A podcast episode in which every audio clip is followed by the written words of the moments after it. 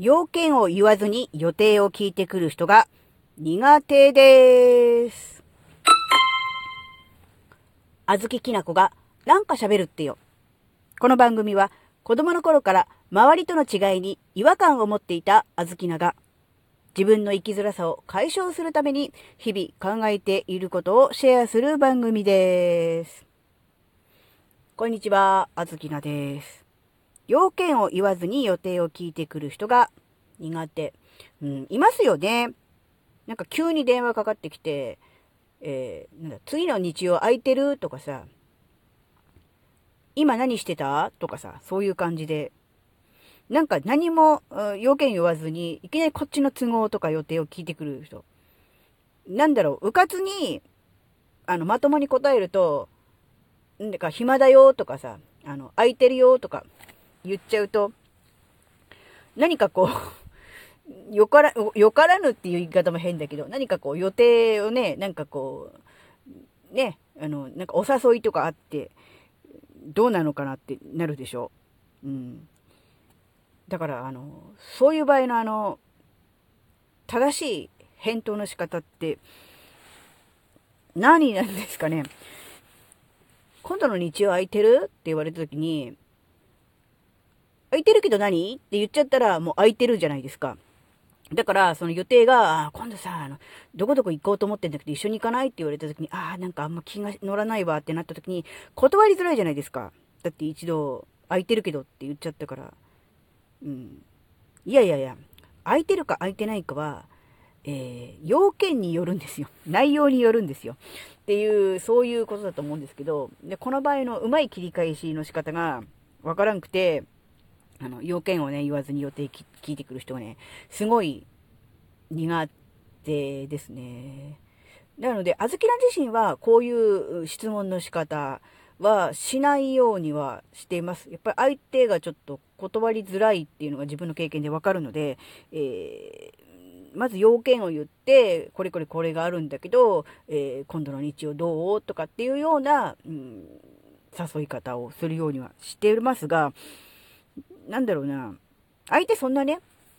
えー、つもりないんでしょうけど、こっち側からすると、言われた側からすると、な、な、なんだろう、あの、うん、とりあえず、うん、なんだろう、時間があれば、暇ならば、空いているならば、えー、私の誘いは乗ってくるよねっていうような、ある種の圧のようなものをね、感じてしまうんですよね。考えすぎでしょうか？考えすぎでしょうか、うん、なのでちょっと苦手ですね。なので、なんとかこう、自分の予定はごまかしつつ、ぼかしつつ、えー、何の予定とか、何々どういうことっていう感じで、うん、言うようにしてますね。うん、で、まあ、大抵が、え、何それ面白そう行きたいというような話ではないことが多いので、まずこういう話題になった時は、え断ることを前提に、まず第一声の発言をするようにしています。ちょっとその日は、うーん、わからないなとか、例えばね、あずきなでしたら家族がいるので、ちょっと家族の予定がわからないから何とも言えないなって、ねやっぱりね、あの、子供いるんで、あの、ね、あの、子供をこう、なんだろう、見てくれる人が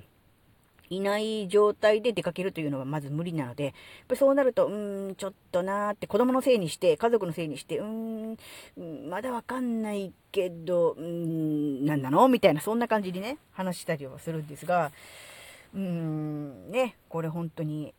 ね、なんか、うーん、困っちゃうんですよね、っていう、そういう話でした。なので、あの、ぜひね、あの、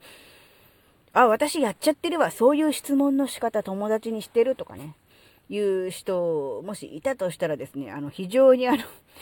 返答に困りますので、あの、ぜひあの、ね、あの、気をつけていただきたいなと思います。あの、まず最初に自分の、えー、要件をね、えー、どこどこに行く予定があるんだけど、どこどこに行きたいんだけど、一緒にどう？みたいなね、そういう話の持ってき方をしてください。まず相手の予定をまず何も言わずに、あのね、質問にあの答えるのに本当に困りますので、急しますので、ぜひよろしくお願いしたいなと思います。あの、何なんでしょうね、これは本当に。HSP あるあるなんですかね。なんかね、こういう、なんでもない質問とか、なんでもない、えー、会話にもね、いちいちね、プレッシャーをね、あの、感じてしまうんですよ。自らに勝手にプレッシャーをかけてるだけなのだとは思うんですが、やっぱりね、どっかそういう部分がありますね。これもあの、生きづらいんですよね。なので、あの、ぜひあの、5人に1人と言われている HSP の人がですね、えー、少しね、あの、この手の質問は苦手だと思いますので、ぜひあの、ね、要件を言わずに予定を聞いてくるのはね、やめていただきたいなというお話でした。はい、今回のお話があなたの生きづらさ解消のヒントになればとっても嬉しいです。